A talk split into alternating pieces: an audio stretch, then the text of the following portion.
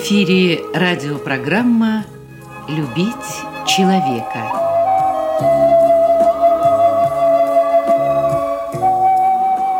У микрофона автор и ведущий радиопрограммы, писатель Константин Антишин.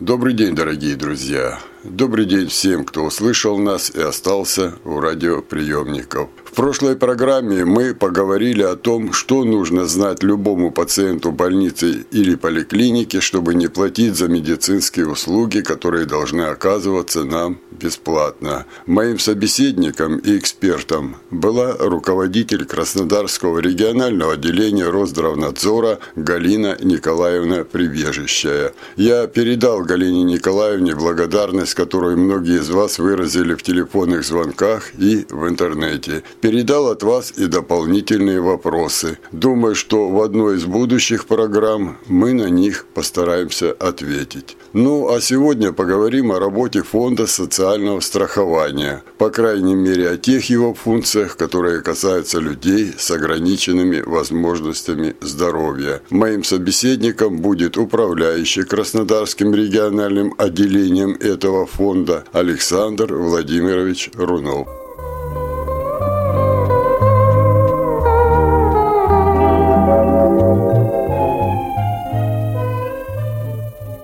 Александр Владимирович, человек, который получил инвалидность и справку медико-социальной экспертизы, получает индивидуальную программу реабилитации, в которой э, записано все, что ему необходимо в дальнейшем будет. То есть костыли, инвалидные коляски, там, э, памперсы даже, там, ну все буквально записано, что человеку необходимо для реабилитации и вообще для жизни. И вот раньше инвалидную коляску, ну и в очереди долго было стоять, и привозили, как говорится, вот берите, ваша очередь, неважно какой у вас вес, там сто двадцать килограмм или семьдесят, не хотите, значит мы сейчас следующему очереднику дадим. И люди брали то, что им не нужно. Вот так было и с протезами у нас, к сожалению, со многим. Потом вот Чагин Валерий Геннадьевич систему придумал, что стал инвалид сам приходить, просто, как говорится, выбирал, садился и уезжал, а остальное все делал. Ну, вот какая-то структура была придумана. И было хорошо, очереди упали, и люди получать качественно стали. И вот проблема была снята. И очереди большие не были. Вот сейчас, Александр Владимирович, сейчас как обстоит дело, ну, вот с выдачей инвалидных колясок? Ну, я не могу сказать, что все обстоит блестяще. На самом деле, инвалидные коляски мы закупаем у единственного поставщика. Это определено распоряжением правительства, это компания «Оттобок Мобилити». Еще есть несколько компаний, по-моему, у «Оттобока» в Российской Федерации порядка сорок тысяч. Колясок, сами понимаете, это достаточно большое количество. Правительство Российской Федерации постоянно снижает количество вот этих вот поставщиков единственных, потому что считается, что это не очень рыночная мера, что должна быть конкуренция, должны быть другие поставщики. И мы не можем закупать эти коляски до того, как выйдет это распоряжение правительства. Оно вышло в этом году, по-моему, в августе месяце. И, соответственно, Минтруд издал приказ соответствующий. Все эти документы были нам доведены письмом Фонда социального страхования, и мы незамедлительно, очень короткий срок, там, по-моему, несколько дней, подписали контракт, и в данный момент происходит обеспечение. То есть поставщики эти коляски поставляют инвалидам.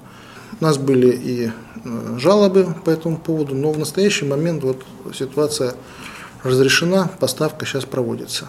Я имею в виду, что вот я инвалидом стал, получил справку медико-социальной экспертизы, получил индивидуальную программу реабилитации, то есть вот такую книжечку. Пришел, написал заявление. Как долго мне ждать это? Вы же понимаете, что в соответствии с сорок четвёртым федеральным законом мы должны провести необходимые процедуры, торги, где будет отобран поставщик. В плане вот того, о чем вы в начале нашей беседы говорили, об учете индивидуальных особенностей человека, то есть вес там, у людей, например, с большим весом.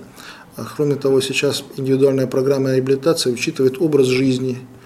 Кому-то нужна коляска активного типа, кто-то, так сказать, занимается спортом, несмотря на проблемы вот эти вот. Мы сейчас видим, что таких людей много, особенно вот после Паралимпийских игр очень много людей увидели, что можно быть инвалидом и при этом быть очень активным человеком, деятельным. Сейчас эти вопросы, они учитываются в Бюро медико-социальной экспертизы, получение коляски для людей с большим весом, активного типа там, и так далее. То есть инвалид должен обращаться в МСЭ, МСЭ переделывает программу реабилитации, тогда мы поставляем другую коляску, другое средство реабилитации. Инвалиды проживают у нас на всей территории края. И, как вы понимаете, эксплуатация, значит, этих колясок, она происходит в разных условиях. Одно дело, человек на прогулочной коляске гуляет по улице Красной, а другое дело, где-то в станице, по своему участку, по ухабистой какой-то дороге, естественно, коляски по-разному они изнашиваются. Но здесь э, тоже есть нормативы, мы не можем эти вещи учитывать, хотя с моей точки зрения их учитывать, конечно, нужно, потому что коляска там где-то в сельской местности изнашивается быстрее. Но все нормативы, они одинаковые, что для города, что для сельской местности, и, то есть они только делятся на комнатные и прогулочные. Вопрос стоял о ремонте этих колясок. Это никак не касается вашего фонда. То есть действительно в станице по бездорожью колясочка быстро может там и ось сломаться, там же фактически там велосипедное все это дело. А ремонт и ничего, это, это не через вас проходит? Через нас, конечно. Что касается ремонта, мы ремонтируем не только коляски, все ТСР. У поставщика есть гарантийный срок. Если техническое средство реабилитации вышло из строя в период гарантийного срока эксплуатации, то поставщик обязан его отремонтировать. Но, к сожалению, есть проблема с электрическими колясками, где аккумуляторы, их выход из строя не является гарантийным случаем, и мы не можем их заменить, если они вышли после гарантийного срока. То есть, когда инвалиды пишут нам с просьбой отремонтировать аккумулятор, мы не можем это сделать. А сам инвалид часто не может его заменить, потому что это стоит достаточно дорого. Есть коляски, очень астрономические суммы стоящие. Есть у нас просьбы, мы, мы не можем их выполнить, заменить аккумулятор. Поэтому, когда инвалид просит себе вот такое сложное техническое средство реабилитации, часто бывает, что в МСЭ обращаются и говорят, да вот просим так, вот так. Надо понимать, что его эксплуатация тоже она связана с сложностями. Ну а так мы ремонтируем, проводится экспертиза, инвалиды обращаются в наши филиалы, и мы ремонтируем. Это только вот в случае гарантии. А я помню, мечтали, даже движение такое было инвалидов-колясочников, когда они ну, просили, требовали, трудно сказать, что, где здесь грань, где просишь, а где требуешь. Чтобы вот хотя бы там в крае две-три мастерские, скажем, в Армавире, в Краснодаре, еще где-то в разных регионах созданы мастерские, куда могли бы они доставить, ведь есть же не, не попадающие под гарантию. Ну, то есть уже, уже ушел срок гарантии. Ну а где их ремонтировать, если сломалось? Вот таких вы не знаете, и вы не помогаете финансами вот в ремонте таких уже? Когда есть срок гарантии, то гарантийный срок, все, все ремонтные работы осуществляет поставщик. Ну, как и любую другую вещь, вот вы купили телевизор в магазине, да, у вас да, есть срок гарантии. Да. Коляска и ТСР то же самое. У вас есть срок гарантии, в течение которого вам должны его отремонтировать. А мастерские где, Александр? А это поставщик делает уже. А, это он занимается. Да. Значит, что касается э, поставщиков, то их сейчас, ну, в Краснодарском крае конкуренция есть, скажем так, среди э, вот, компаний, которые занимаются поставкой, ремонтом, обеспечением ТСР. Если после гарантийный период, есть срок службы у, у коляски, у любого другого ТСР, после которого она меняется. Вот если в течение этого срока сломалось, тогда ремонтируем мы. Инвалид обращается в филиал наш, комиссия смотрит, что действительно так, значит, определяется, кто будет ремонтировать, и производится ремонт. Когда проходит срок службы, то э, ТСР меняется на новое, вне зависимости от того, в каком оно состоянии находится.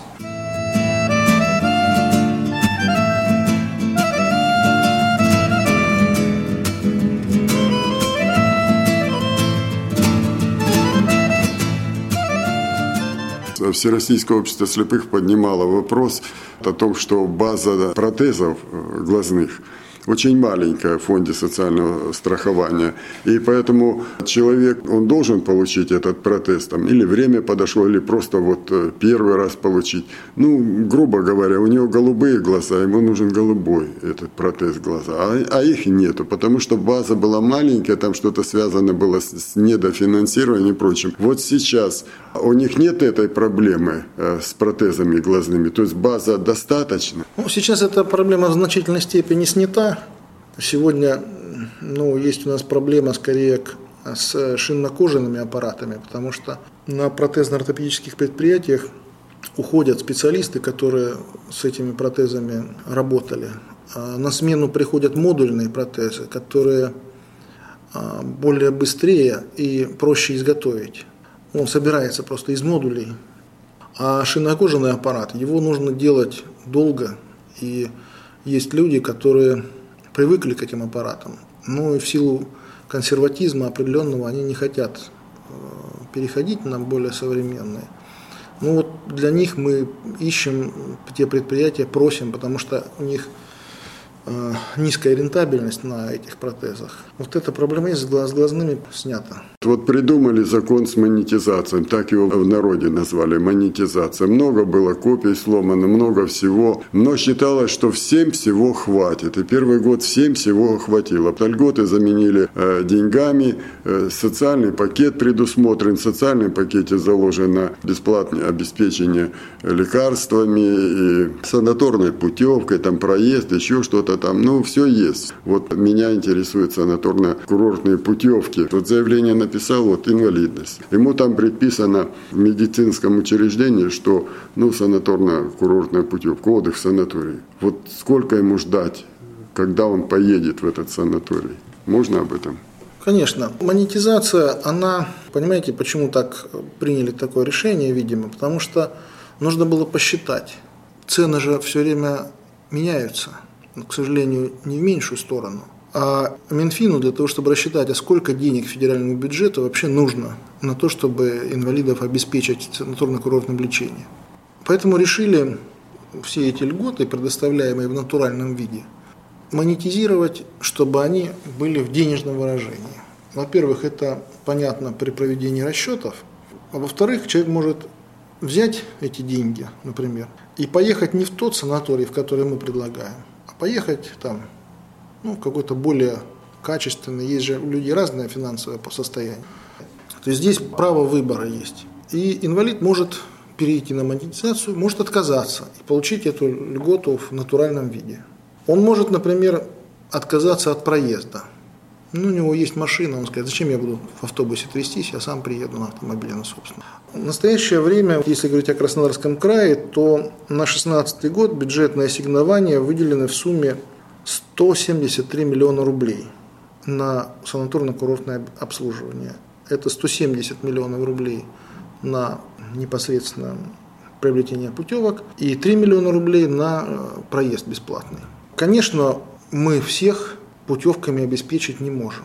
сто семьдесят миллионов. Один думает, ого, сколько, как много. А другой, который с финансами обращался, думает, ой, как мало. Ну что у нас сто семьдесят миллионов, у нас пять миллионов край. Люди, ну и вам, наверное, звонят, и мне звонят. То есть вот я встала на очередь там санаторным, а вот я уже второй год не могу получить путевку. Значит, вот разъясните вот эту смотрите, ситуацию. Человек получает по профилю заболевания. То есть у нас есть несколько профилей заболеваний. Например, возьмем сердечный сосуд. Мы отправляем его туда, где он может получить оздоровление по сердечно-сосудистому профилю. Есть опорно-двигательный. И, скажем, часто бывает так, что у опорно-двигательного у него есть еще и сердечно-сосудистый. То есть у него все определенные показания. Когда инвалид становится на очередь, он показывает нам, какой профиль заболевания. По разным профилям разные очереди. Довольно сложно бывает разобраться во всех этих тонках. Но вообще общее правило такое. Человек получил инвалидность, встал в реестр инвалидов, который ведет пенсионный фонд. Он в пенсионном фонде сказал, что хочу получать льготу в натуральном виде. В этом случае ему предлагается в нашем филиале встать на очередь электронную. Он может сам это сделать у себя дома на компьютере. Ключом является СНИЛС, номер его, в котором, по которому он числится в реестре инвалидов. Человек получает раз в год не путевку, он раз в год получает льготу. У этой льготы есть финансовый размер, который для покупки путевки недостаточно. Потому что мы покупаем ведь эти путевки, здесь есть норматив, который утверждает Минтруд. Это койко-день.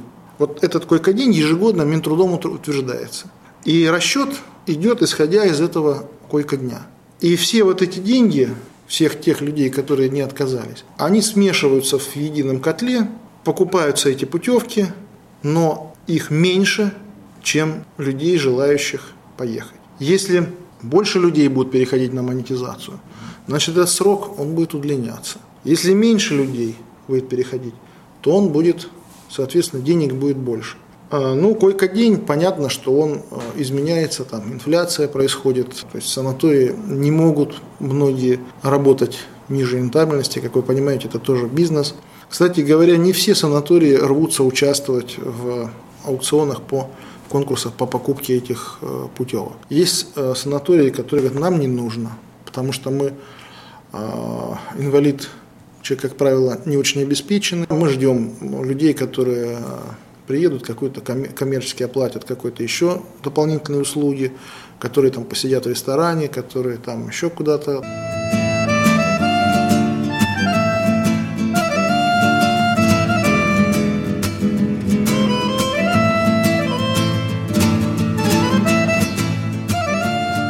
Это связано с возвращением Крыма в Россию.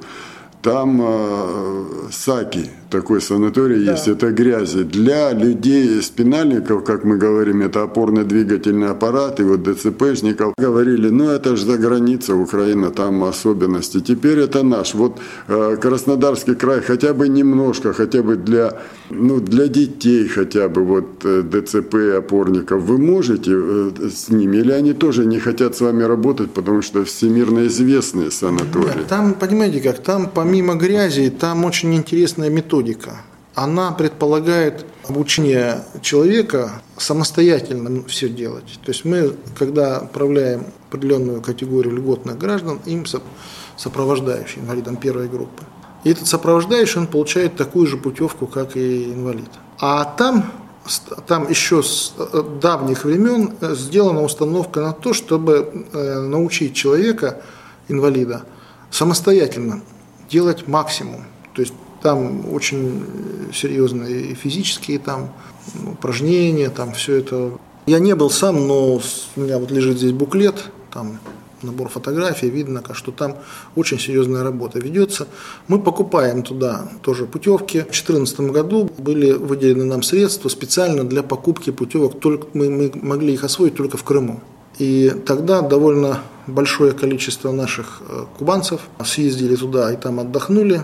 Не очень это было для них комфортно в связи с переправой, особенно в тот период года, когда шторма. Ну и во-вторых, потому что у нас все-таки выше стандарты, у нас выше требования к тем местам, где отдыхают инвалиды. Конечно, строительство моста, оно позволит и гражданам, и инвалидам добираться до крымских пляжей.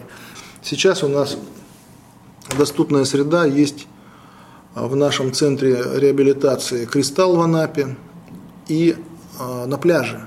То есть сегодня у нас инвалид-колясочник, мы открывали это все весной, в начале лета, э, и сегодня инвалид может, отдыхающий в э, «Кристалле», на коляске подъехать на пляж, там есть специальное место, где уже специальная кабинка, где он может переодеться, там есть душ, его пересаживают на специальную коляску, которую волонтеры свозят в море, он купается, если он умеет плавать так, если нет, то в спасательном жилете, и потом садится на эту коляску специальную, его вывозят обратно, есть специальное место, где он может принять солнечные ванны, есть место под навесом, специальные антипролежневые лежаки сделаны, и пляж стал популярен не только среди отдыхающих в «Кристалле» инвалидов, а и среди анапчан, которые приезжают туда искупаться в море.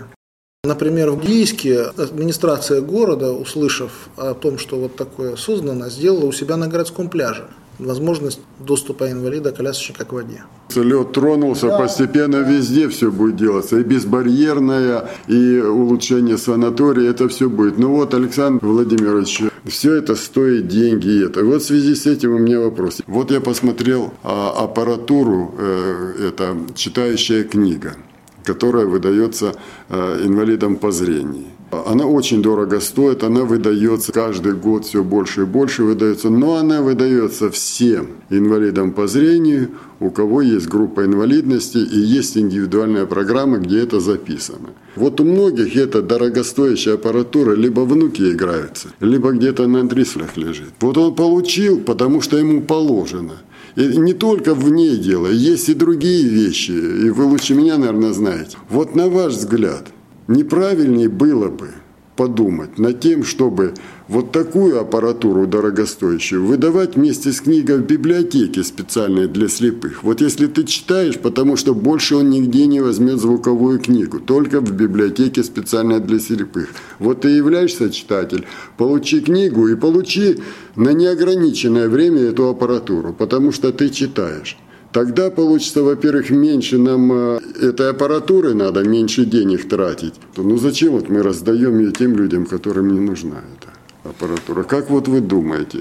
Потому что выходит, мы деньги на ветер выбрасываем. Вот ваше мнение. Эта проблема мне знакома, но мы не можем не дать. Вот есть в программе индивидуальной реабилитации, мы обязаны выдать. Мы не можем прийти к инвалиду домой и сказать: вы знаете, вот вы не пользуетесь тросточкой, например, или у вас там эта тросточка, их уже там пять за шкафом стоит. Да, такое бывает, когда у человека вот уже есть это, а он еще вот мне положено, значит дайте. Здесь, на мой взгляд, большая роль врачам принадлежит, потому что вот МС, они видят, какой социальный статус человека, как он настроен пользоваться тем или иным средством реабилитации.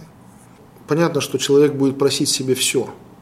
Здесь, мне кажется, что значительная роль общественных объединений инвалидов, мы опираемся на них, в обязательном порядке привлекаем представителей общественных объединений, когда контролируем качество технических средств реабилитации. Мы обращаемся к ним в конфликтных случаях, когда какая-то возникает ситуация, при которой нужно вот нам разобраться. Я думаю, что их роль тоже здесь важна, потому что они, у них есть сообщество, они видят, нужно какое средство реабилитации.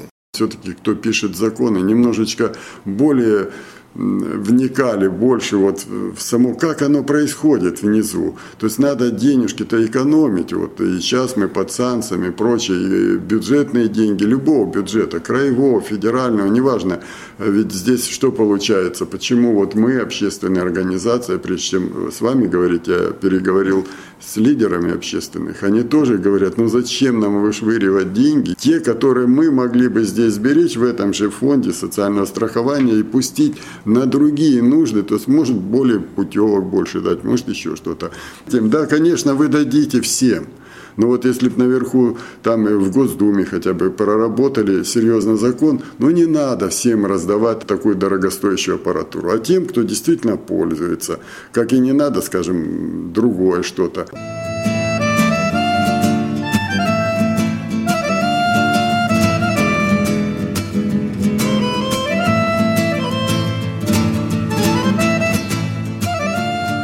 Вот я, например, думаю, зная американский опыт, зная европейский опыт, где человек социальную защиту просто так не получит. Ему надо доказать, что он, первое, имеет на это право, это первое, и что он действительно реально в ней нуждается. Я сколько лет занимаюсь проблемой инвалидов, меня просто поражает расточительность нашего государства вот в этом социальном плане. Что именно? У нас человек, которому дана инвалидность в медико-социальной экспертизе, он автоматически имеет право на все. На социальный пакет, на бесплатный проезд, там, если где-то предусмотрено, или пятьдесят процентов, и все. У нас никто не спрашивает: а кто ты? А у нас нас есть предприниматели-миллионеры, у нас есть чиновники, у которых заоблачные зарплаты. У нас есть, вот я с депутатами говорю в Госдуме, посмотрите, какая у вас зарплата. И вы пойдете бесплатно в аптеку лекарства брать. В конце концов, ну что ж мы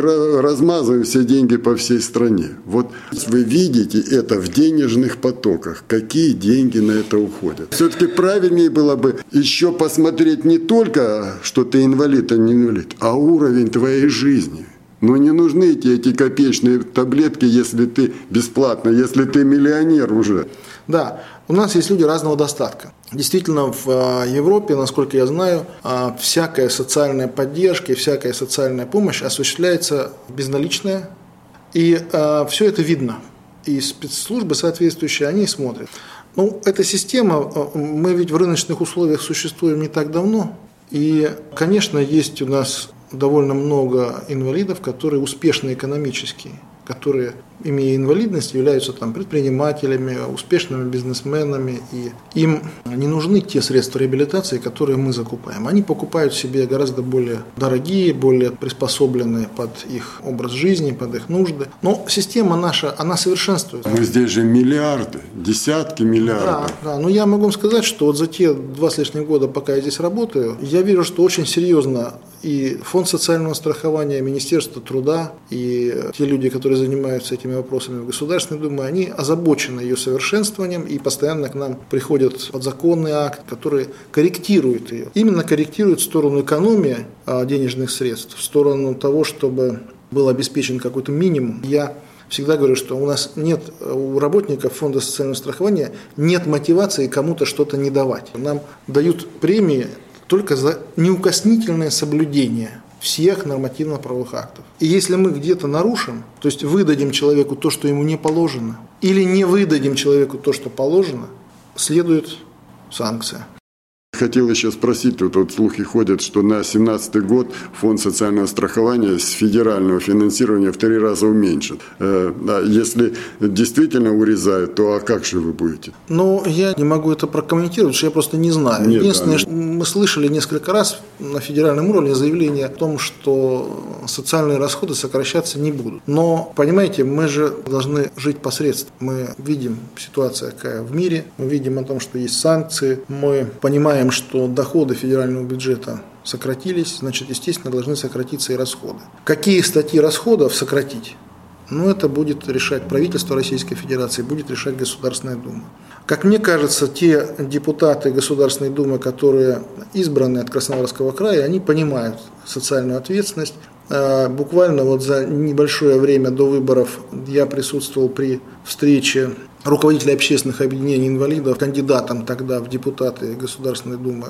Как раз руководители общественных объединений, они как раз эту встречу, и она состоялась для того, чтобы донести до депутатов от Краснодарского края о том, что есть необходимость обратить пристальное внимание на вот проблему возможного сокращения расходов в связи с сокращением доходов. Ну, и мне кажется, что там взаимопонимание было достигнуто, и мне кажется, что депутатский корпус, который сейчас в Думе, и не только от Краснодарского края, других субъектов федерации, он понимает социальную значимость расходов на технические средства реабилитации, потому что без них, вы сами понимаете, что если человеку, который колясочник, не дать коляску, он просто лишен возможности передвигаться даже по комнате.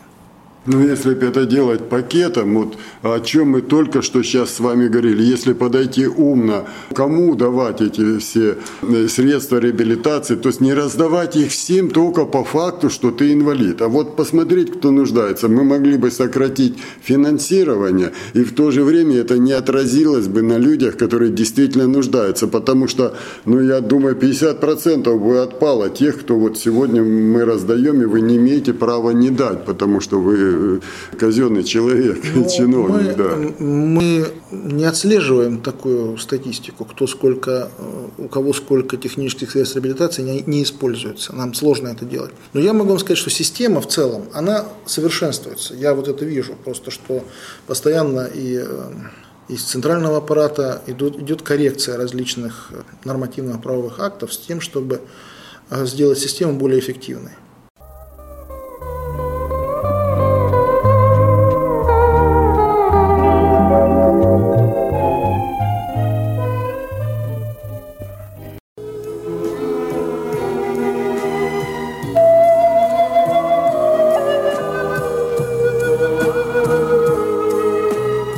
Радиопрограмму «Любить человека» подготовили и провели для вас, как и всегда, звукорежиссер Лев Семенов и автор программы Константин Антишин.